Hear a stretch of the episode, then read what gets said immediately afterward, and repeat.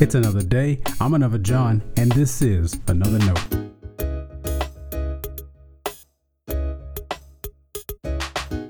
Today's edition of Another Note is titled Better Wrestling. Our scripture reference for today is Deuteronomy chapter 12, verses 28 through 32. As always, may the Lord add his blessing to the reading and hearing of his holy word.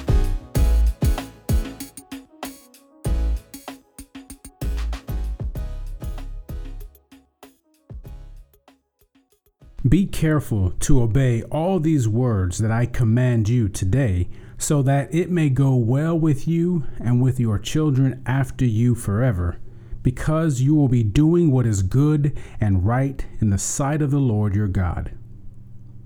When the Lord your God has cut off before you the nations whom you are about to enter to dispossess them, when you have dispossessed them and live in their land, take care that you are not snared into imitating them after they have been destroyed before you.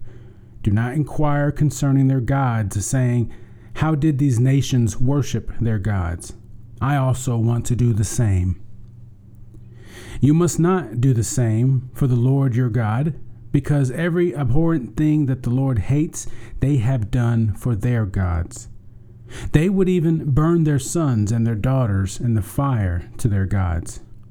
You must diligently observe everything that I command you. Do not add to it or take anything from it. This is the word of our Lord. Thanks be to God.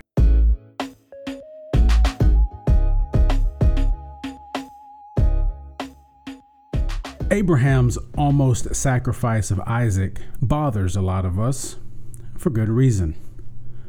There are some who would be happy to never have to hear that text read or preached again. I'm not one of those people. It's not that it's my favorite Bible story. No, it's a story that's in our Bible. Let's deal with it. Jacob wrestled God all night. We can endure the complications a reading like Genesis 22 presents. If we can't, that might be an indicator that we've lost the ability to reflect on Scripture. There's no arguing the rise of biblical illiteracy, and even the passages we know, we know less about. I recall an older saint of God who approached me after worship one Sunday.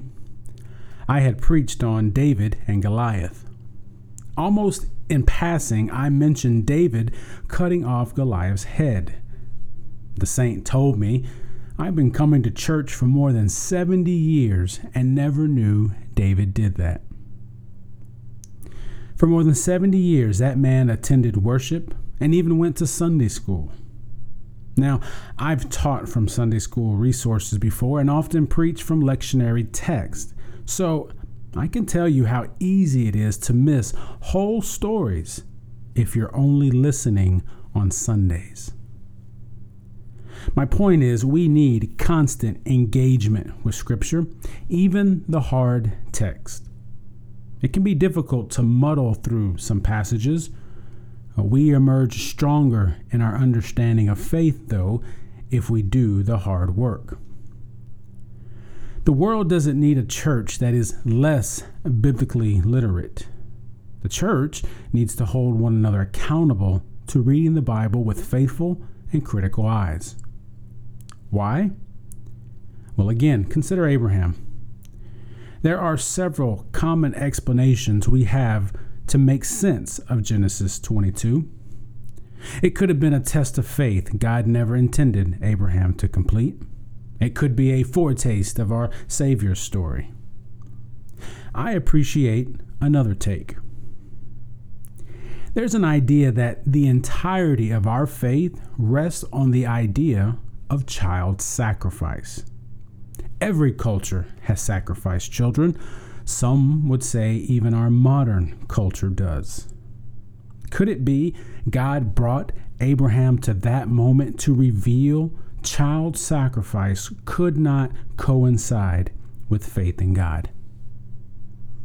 If that explanation has any merit, it reminds us what God expects from the people of God. Be careful to obey all these words that I command you today, God told them.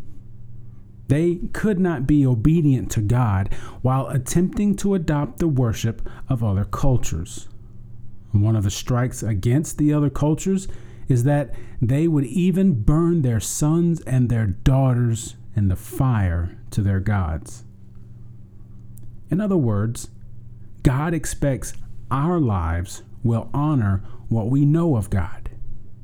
And how do we know more of God? We seek the Lord in worship. We pray, we fast, we give, and we wrestle with the word God has given us. As we seek God, we become all God desires for the church to be. Stay blessed.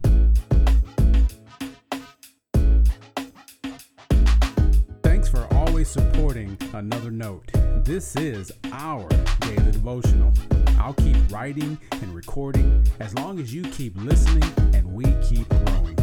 If you ever find another note on iTunes or anywhere else podcasts are available, make sure to leave a review so others can join us. The easiest way to connect with me is online at anotherjohn.com. God be with.